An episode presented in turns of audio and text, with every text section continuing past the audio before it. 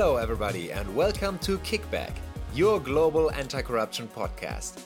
Enjoy today's episode of this joint production of the Interdisciplinary Corruption Research Network and the Global Anti Corruption blog. You can subscribe to the show via Spotify, SoundCloud, or iTunes. If you like what we do, leave us a rating at Apple Podcast. If you want to get in touch with the show, follow us on Facebook or send an email to info at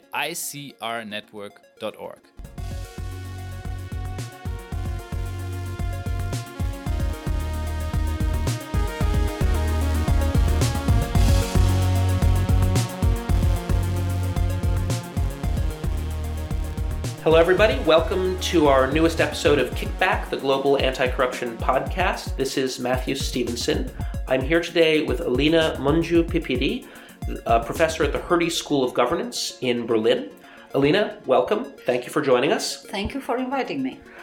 Uh, maybe I should just uh, begin the interview by asking you a little bit about your own background and your interest in the field of corruption and anti corruption. How did you come to this field? When did you start working on it and why?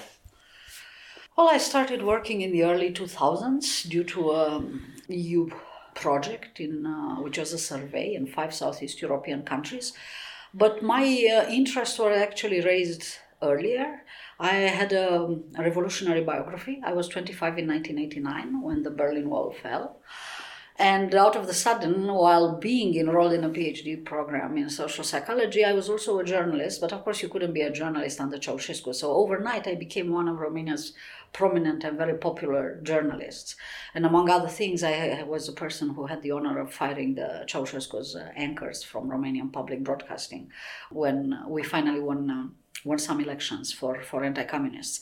And in those years, I actually, as a very young woman and still a PhD student, I was the editor in chief of Romania's investigative newspaper, which had over 100,000 circulation. So, in fact, I worked with investigative journalists in an environment where compromising documents were leaking out and the former Secret Service Securitate was still very strong. So, I'm you know, a full-fledged journalist who later on, you know, also worked for different uh, for different Western media outlets. And at the end of this period, I actually changed from social psychology. I was for a couple of years on fellowships at Harvard at Kennedy School. And when I returned, I created Romania's public first public policy institute. And this public policy institute, of course, tried since there was nothing in the field in a variety of areas and in every area that we were trying to build an evidence-based public policy and in fact to create for the first time you know in a post-communist country which didn't have exceptionally no psychology and no sociology. In the 80s, Ceausescu had forbidden the studies of this too. I mean, journalists anywhere, anything else, or political science, they were 100% political, right? But not even sociology was left. He closed entirely down. So it was very complicated for us to put pieces together to make again an intellectual landscape where public policy could take hold. But even more complicated, as I discovered, was the fact that uh, due to this very late Romanian transition, we only won elections, the anti-communist, in 1996. So we had a six years time lag compared to Poland, Czech Republic, and Hungary. And the six years had been enough for state capture of post-Soviet type to take hold. So in fact, it was even ridiculous to attempt any kind of public policy in any field uh, unless we solved first with the systematic corruption and state capture which existed. And to be very honest, we've been at this ever since. I mean, this is, you know, 1995 that I created the Institute. And um, we have been, since then, I have been, you know, chairing all civil society anti corruption coalitions, registered a number of successes which I thought were forever, but in fact proved very, very difficult to sustain. So I have a history as an activist uh, as a think tank leader as well as um, as an academic because I always continue to be an academic and uh, I returned to academia permanently 10 years ago when I moved to Berlin. So I want to ask you about your academic work in a moment, but but let me just pick up on your description of your own experience in Romania in that period of transition. Uh, it turns out I didn't realize this. We're almost exactly the same age, and I remember also being around 25 years old in 1999. Of course, I was watching all this from a, a, a great distance. There was a lot of optimism. I think, looking back, maybe naive optimism, at least in the West, that in that moment of transition, there would be a reduction in the corruption that many people thought was associated with the Soviet socialist style system, that democratization and marketization would unleash accountability and transparency and forces of competition and so forth. And maybe things have gotten somewhat better, but I think a lot of people, I think both on both sides of the Atlantic are maybe a little bit disappointed. You talk a little bit about it might be too simple to frame it in terms of what went wrong, but to help people better understand the dynamics of the transition from the Soviet era socialist system to the post post communist era and why the corruption problem and the state capture problem seems to be so severe and intractable. Well, I think we came a long way, to be honest. I'm not among the most pessimistic people, but people have to understand that the Romanian Revolution was very much like what Algerians in the street fear that their revolution is going to be. I mean, a revolution stolen from day two by groups which had prior understandings and which were Ceausescu's former secret service and a number of second uh, second rank nomenclatura.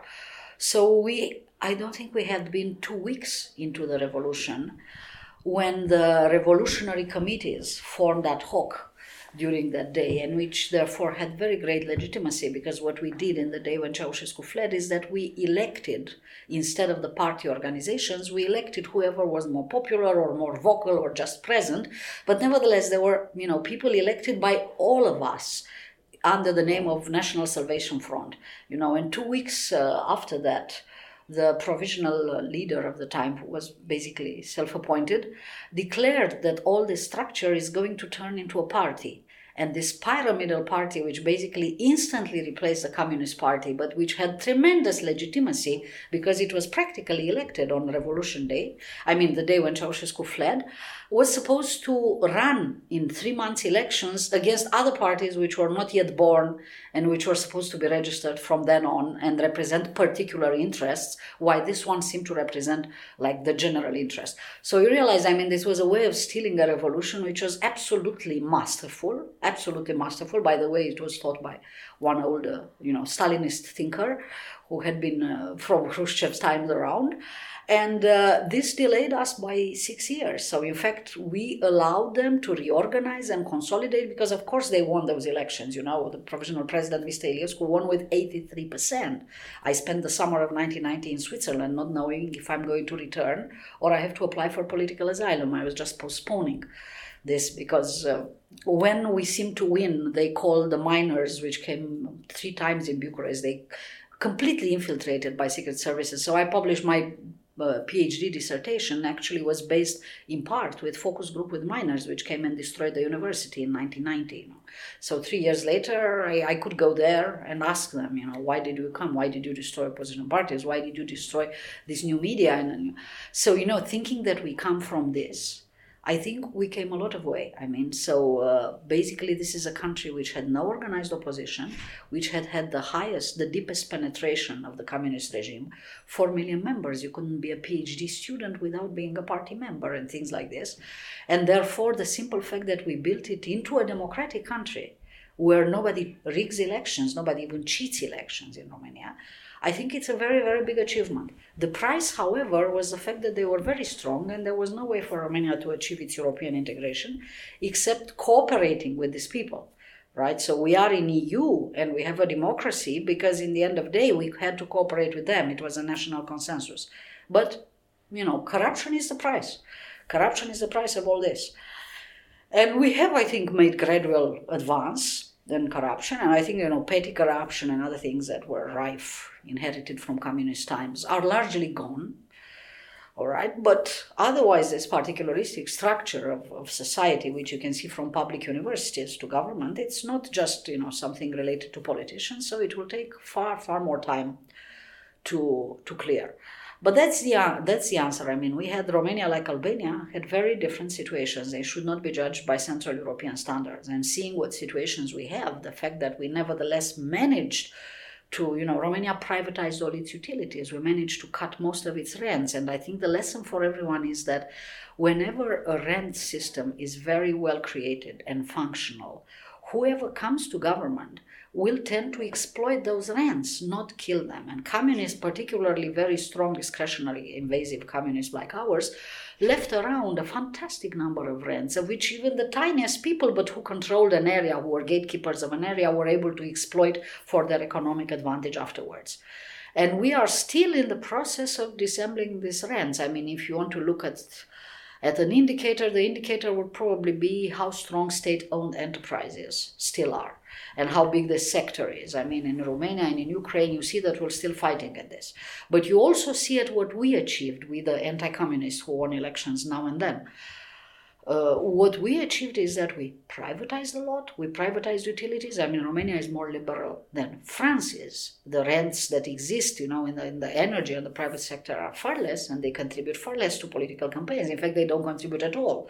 There's no land left in energy because it's all energy, banks, all these things. After big fights, they actually ended up to multinationals which are not always clean, I must say, but at least we removed them from this completely fused mechanism of business politics that we had in early 90s.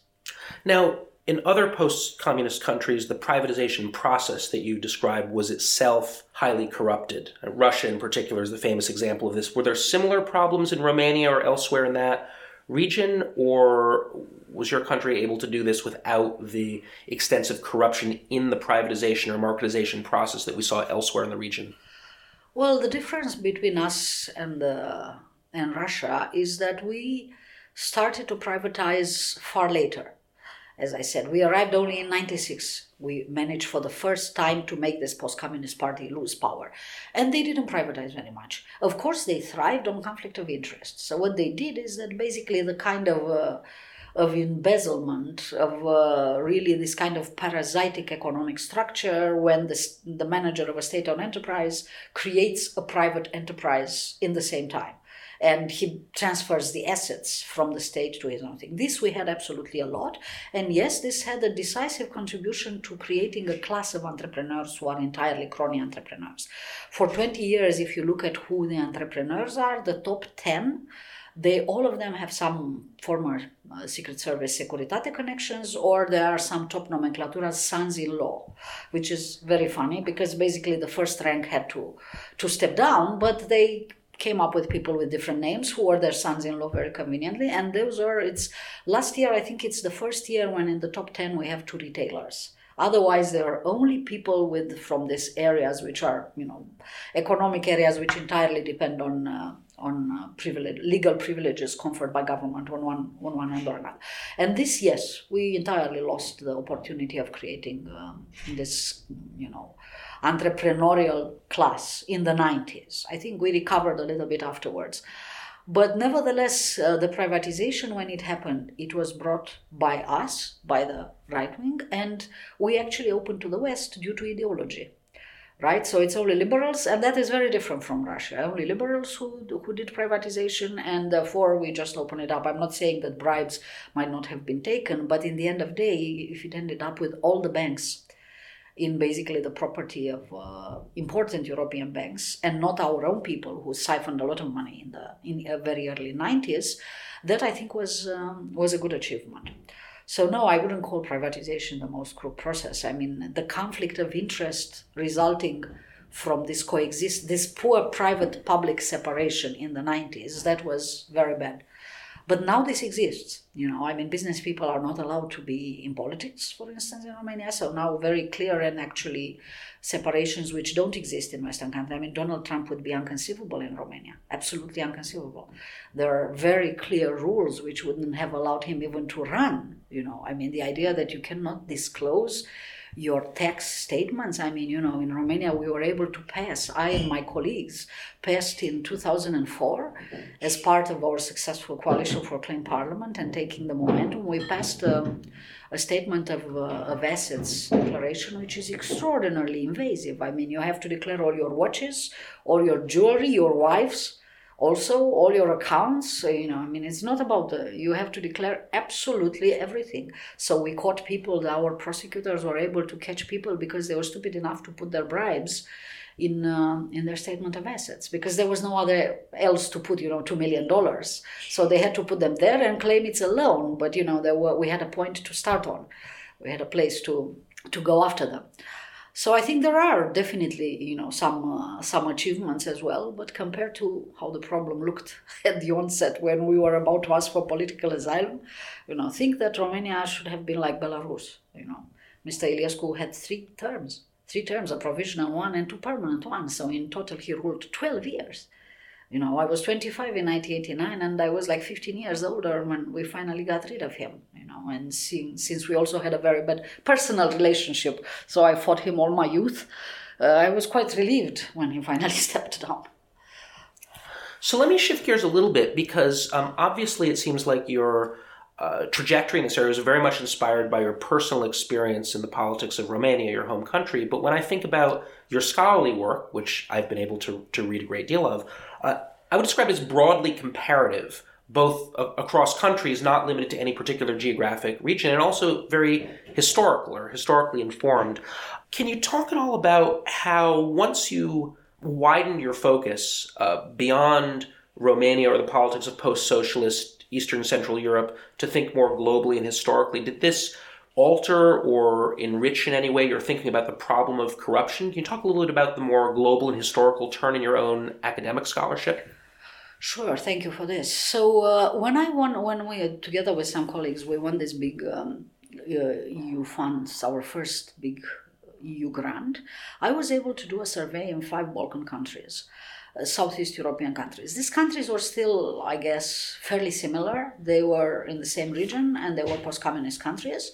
So, you know, what I uncovered seemed to me like the beginning of a theory of corruption, but it could have still been geographically limited. And this theory of corruption in one line was that basically it was mistaken to think about corruption as an exception, as a historical exception, that you rather have to think about ethical universalism, about a government which is impartial and fair and treats everybody equally and promotes equality of opportunity as not only the exception but the result of a very long evolution and that simply the way the world worked and the state worked, the state worked like this. The state worked fairly well for people connected with authority, then it worked less well, but still it delivered some public services for people who are able to pay an extra tax, a bribe, in order to get this. And then it didn't really work at all. It was entirely unpredictable and discretionary for people who were neither connected or who didn't have money to pay a bribe.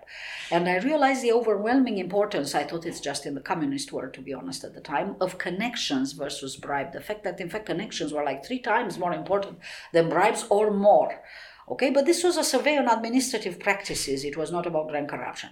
And then I just started to present this paper for one or two years. And when presenting these papers, and in the same time as an activist, I was involved into promoting transparency laws in all these countries. So I could actually study the effect of transparency and how, how it changed countries or it didn't change countries and why. I promoted transparency law from my own country into six, seven different countries. So I was, you know, putting civil society coalitions together and also studying. I've done a lot of live experiments. You see, I'm a psychologist. So I was, you know, doing and uh, organizing, you know, observations in the same time as I was doing things. But what really pushed me forward is the fact that presenting this Balkan paper, uh, in various you know, academic conferences, people just came to me. People came to me from Asia, people came to me from Latin America, from Africa, from Turkey, from absolutely all over the world. And they're saying, What country are you talking about? I say, I'm talking about Southeastern Europe. I had five countries. I said, No, you're wrong. You are talking about my country. You know, and I heard this not once, but 10 times. And then I said, Gosh, I really, you know, hit into something big here. It seems to be like an underlying theory of corruption here. So I really need some money to do a global survey or to work more on global surveys and to uncover this.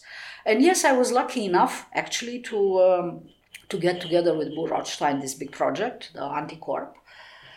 And uh, Anticorp really allowed me to become a global scholar. Also, I had the idea of looking at countries which succeeded, so I very fast realized that there are no successful transitions.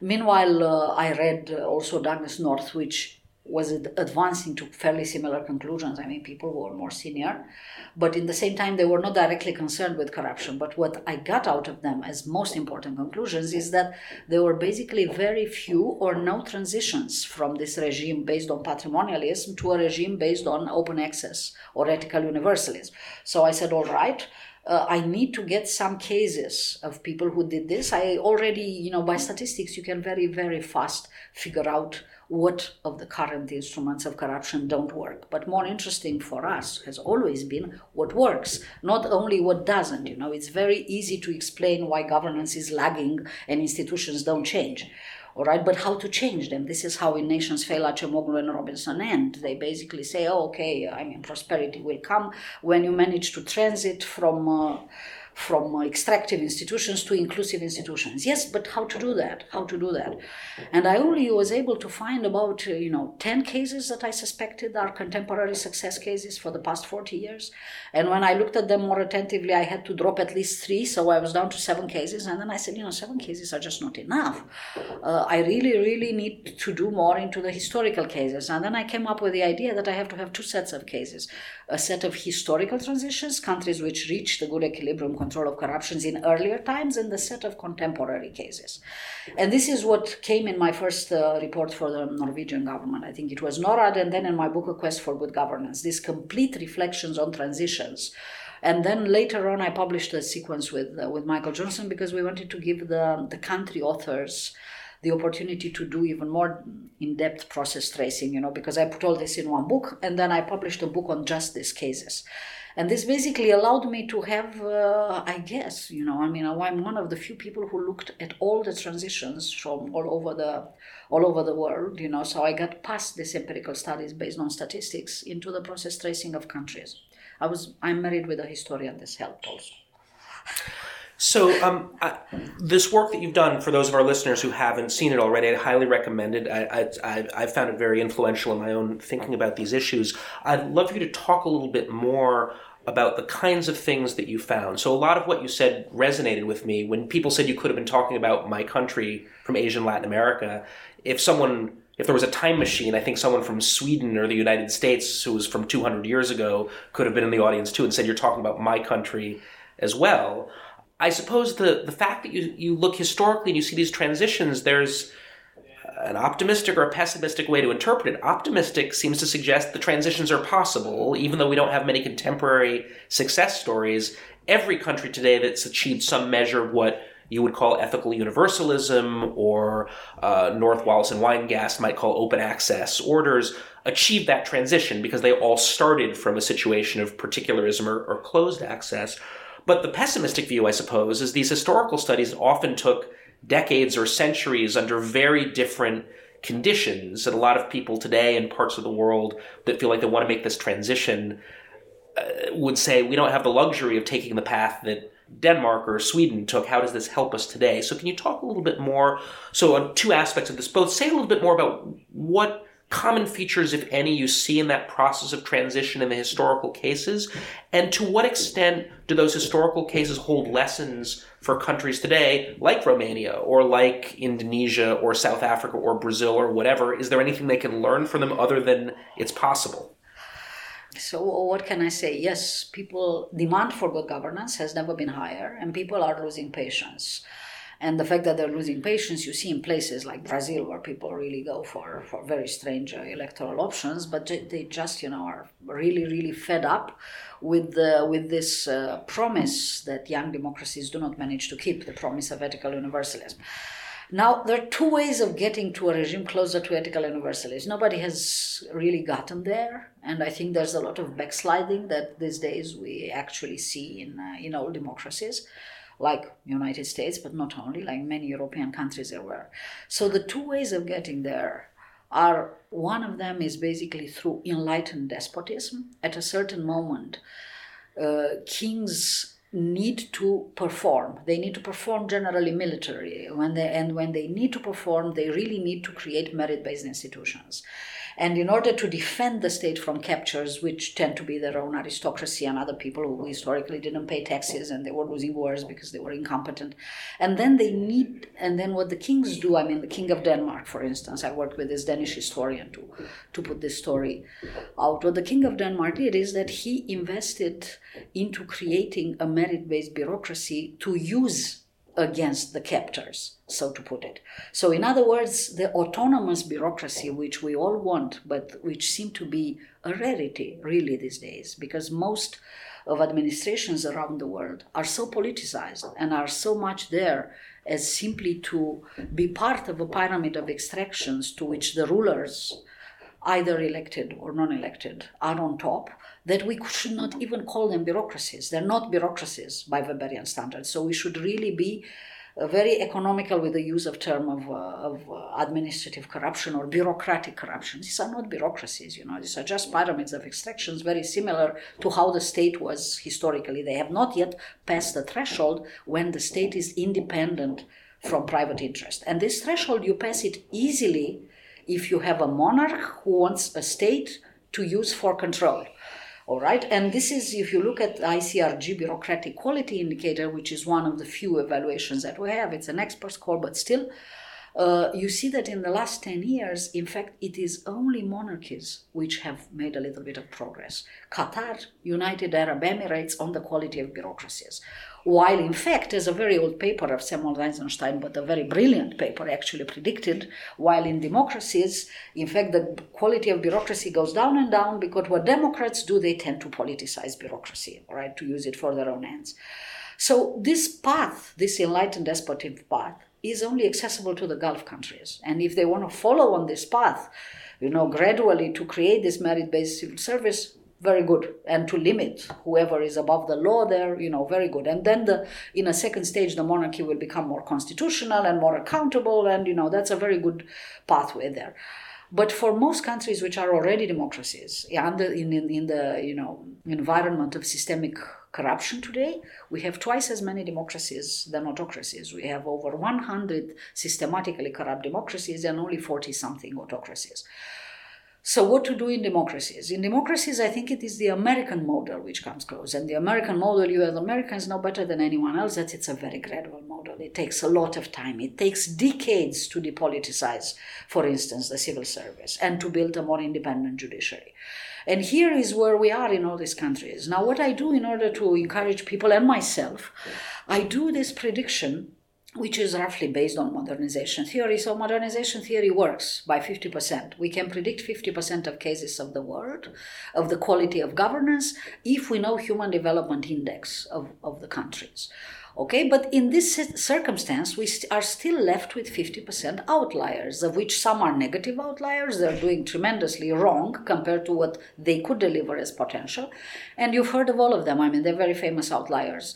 They're former Soviet Union countries, it's Argentina, uh, Mexico, and of course Italy and Greece, you know, the notorious countries which should be doing better, but they're doing worse. And on the positive outliers, there are all the outliers in my book. So you would find there uh, Chile, Uruguay. Uh, but also New Zealand and other and some some of the Scandinavian countries, which are doing even better than they should, seeing their human development resources. Now, what comes out of my process tracing in these success cases is that basically the delivery comes to elites which are prepared. They know how to reform their societies. They know where the rents are, who the gatekeepers are, and how what to change in that.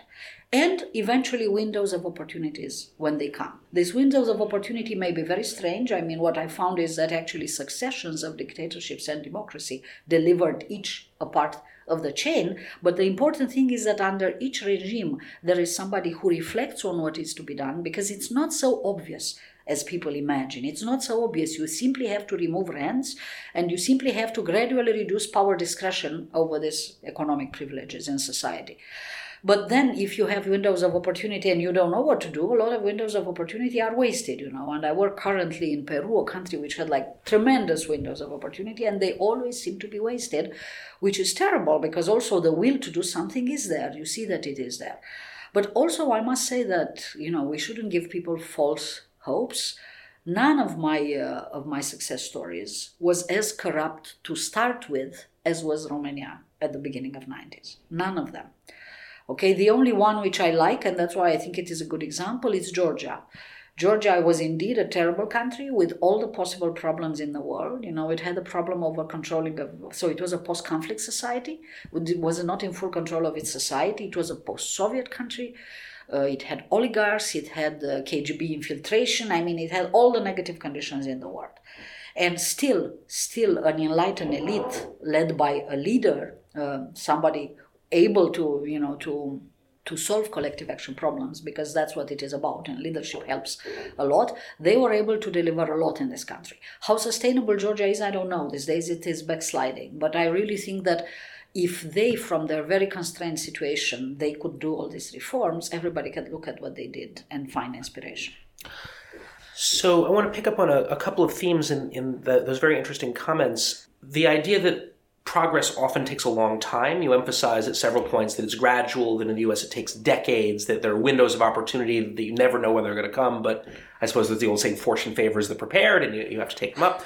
Um, that seems to suggest, at least partly, uh, some, that, some part of the advice you would give to countries struggling with this right now is take advantage of your opportunities, but be patient and don't expect that you're going to see a lot of changes all at once. The Georgia example is interesting because that's held up by some people uh, as an example of why you need to move very quickly and that only rapid change can dislodge systemic corruption. As you know, in the anti corruption field, as in the broader field of economic reform and liberalization, of course, having been directly involved in the, the post communist transitions, you would know this, there's this debate about gradualist approaches to reform, incrementalist approaches to reform, or so called big push or, or big bang.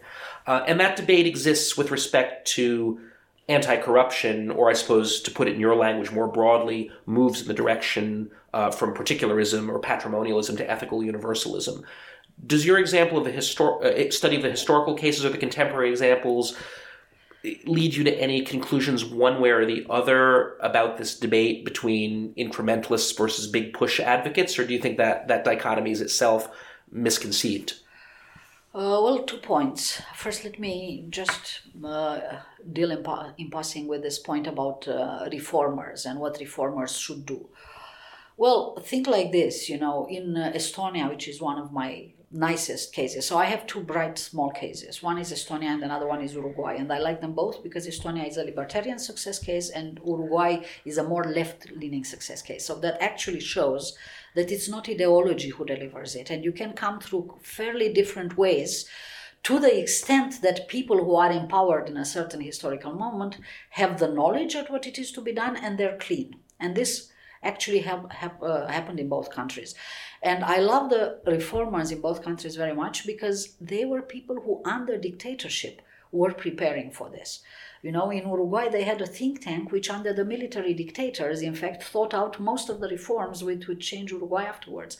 They didn't lose their time, well, when the militaries were losing their country, but they were actually thinking, okay, and presuming history sides with us again, what are the reforms that we should enact in the first 100 days to be sure that never again, on grounds of clientelism and corruption, somebody can use this against us? And, you know, and uh, in Estonia, the same, you know, they came to government, this tiny party based on former dissidents, with a law of how the government should work and of central administration written by them. They told me they wrote this in a weekend, you know, in a, in a German conference. But, you know, they spent a weekend on writing this law and they knew how the state should operate.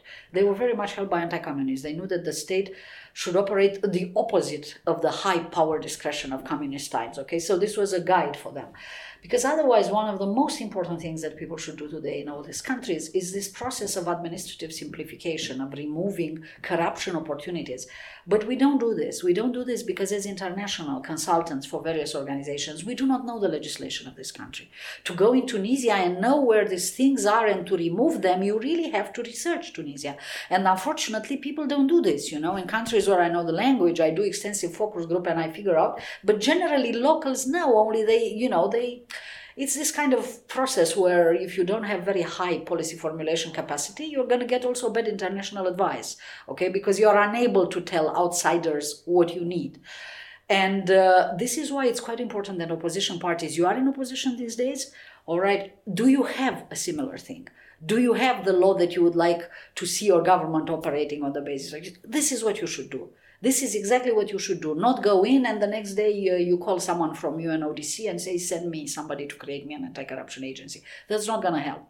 What is going to help is basically this in depth knowledge of your own government and administration and how you want to change them. Write this when you, uh, you're free. You know, when you're going to go up to government, you're never going to have the time to do this. Now it's a good moment to do this when you're in opposition, right? And as to the to the opposition between gradualism uh, and big bang I mean, windows of opportunities. I mean, anti corruption is about power. You have to remove power from people who are very strong. Uh, the this you know institutional status quo winners, uh, the gatekeepers. Now these people may choose to give away power step by step, as in the James Robinson model, the British model, but then again, this doesn't happen very frequently. Okay, so there's not a universal answer. If you manage to make them become more inclusive gradually very well you know definitely do this. You know that's why i endorse Persson and Tabellini findings on, on constitutional monarchies that it's actually better to have a transition under constitutional monarchy. Go ahead and do it. Only we haven't seen you know much much much progress in some of these constitutional monarchies but definitely that's where we should fight. I mean we should push that jordan morocco and countries like this which have sufficient legitimacy that they gradually become more inclusive, all right? Or otherwise, fundamentalists are going to win in these countries on grounds of corruption. This is what's going to happen if we if we don't move ahead. But um, the the Big Bang, therefore, you know, when people can do a Big Bang, the Big Bang is basically necessary to disrupt the power of the old elite, to push out the old gatekeepers. And Saakashvili did this very well.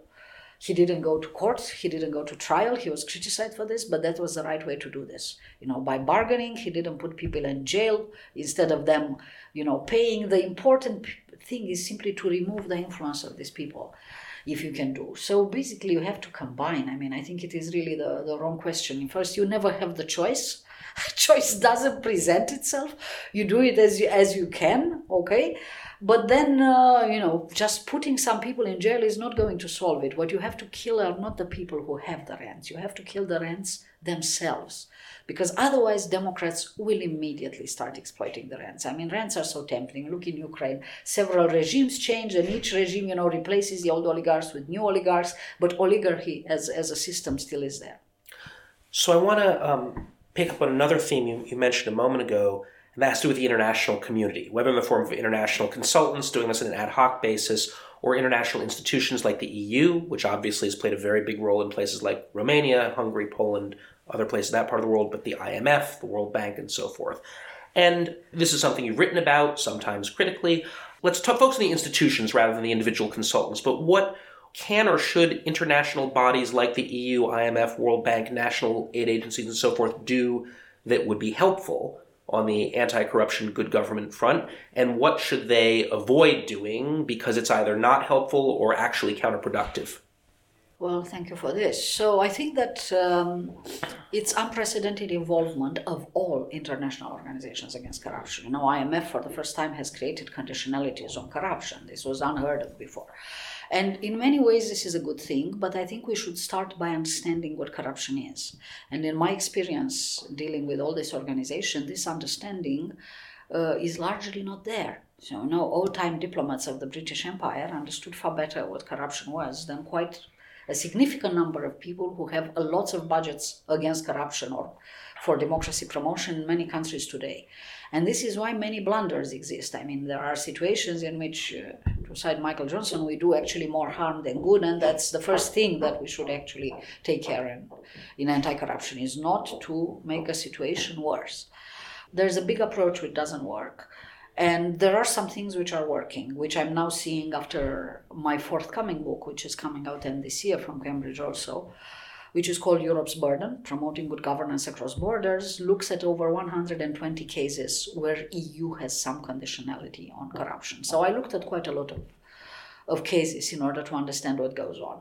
So I think that the wrong thing is this increasing bureaucratic approach on anti-corruption that has is these days coming out out of a lot of organizations, not just EU, which is perhaps inherent, seeing that it is promoted by lawyers and it, it, you have to adopt a lot of laws in anti corruption. But what is unbelievable for me is the fact that this unavoidable law adoption, for instance, you definitely have to adopt laws on conflict of interest and enshrine public public separation uh, is the fact that people really believe that this can be called a strategy and it's anything else rather than you know a minimum thing to start for. So these days countries have five years anti-corruption plans and reports on this anti-corruption, which for me, who survived five years anti-corruption plans under communism, I mean, are completely hilarious. I mean, I read the ones in uh, in Republic of Moldova, a tiny post-Soviet state, during the ten years and two their first two five years anti-corruption plans under EU guidance, uh, with a lot of American involvement, I must say they turned from a plural kleptocracy into a completely monopolistic state capture, you know and that is quite a performance while meanwhile achieving everything which is on the strategy you know. And i see this is completely completely wrong because it's tota- totally ignoring the fact that anti-corruption is a political process. And in this political process we have to understand who wins and who loses and how to empower these losers in the same time with dismantling the rents so not to transform the losers into new winners. That's the key of it. Now how much role can an outsider play in this process? Well not so much not so much but an outsider can create some incentives and disincentives and this is what we should do. And i think the evidence that i have seen so so first the statistical evidence is basically that nothing uh, no big donor no first no bilateral donor has any influence and um, Second, multilateral EU has some positive general influence without being able to show only one case. And this influence comes down to a few states which have budget support. And I think that what seems to come out as positive is to put a lot of ex ante conditions. So let's say you want to give grants to municipalities, we support decentralization in a country. Decentralization usually results in more corruption because it's insufficient local civil society or any sort of accountability layers uh, why not actually ask these local governments to compete in transparent, open, and competitive procurement and make the demonstration before we give them the money. Okay, so I give you a billion, and it's going to go to the first 20 municipalities which are actually able to, to post their, their procurement allocations and things like this. I mean, if we organize things like this, at least in relation to our own money, I think that we can, uh, we will see a little bit more progress. But right now, it's you know no point in uh, in saying what we managed to do is that a lot of people have some conflict of interest legislation. But on paper, if you look in practice, they managed to remove everything which was really embarrassing for rents, even if nominally they adopted big packages of conflict of interest legislation. So I think it's wrong to say that the first 10 years of anti corruption were adopting legislation and the next 10 years is going to close the implementation gap we're not going to close the implementation gap because that's about politics. It's not just that they implemented laws, it's just that other things need to happen and they will naturally happen in some of these societies. You know, we can perhaps prompt them, but the important thing is that the societies have elites which organize themselves to change the rules of the game, and we do not disincentivize these elites by five years anti corruption plans. I've seen countries where nobody does anything. I know these countries from 10, 15 years before, where there was quite important civil society movement. Now nobody does absolutely anything. Everybody accepts that official anti corruption delivers. But official anti corruption delivers only in very easy cases. So we're, we're nearing the end of our time, but before we close, I want to ask a different kind of question. Uh, many of our listeners are uh, researchers, academics, or others who are interested in working on anti corruption, and I'd be interested in the advice that you would give to the next generation of anti corruption researchers, scholars, and, and others in terms of where, where you think the most important gaps in our understanding are where uh, we, we need more and better research. So I know you probably do this all the time since you work with masters and PhD students all the time, uh, but to reach the maybe somewhat broader audience uh, uh among our listeners, what would be your advice to an up and coming graduate student or, or new assistant professor in terms of the issues and topics to work on where we really need to understand things better? Well, I think uh, I am concerned by the fact that incentives in our profession may be very, very different, actually, in order to get ahead academically. uh, from uh, what is really needed in the in the policy field. That's quite a big gap, a big divorce, and I don't want to give people bad advice for their careers.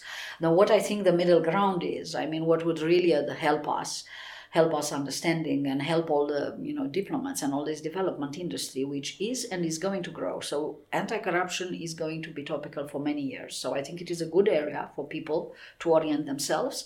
But in the other hand i think that people should uh, sort of give up trying to come with some definitive answers to all anti-corruption questions and to some big theory and really advance our understanding of how anti-corruption and politics go, go together.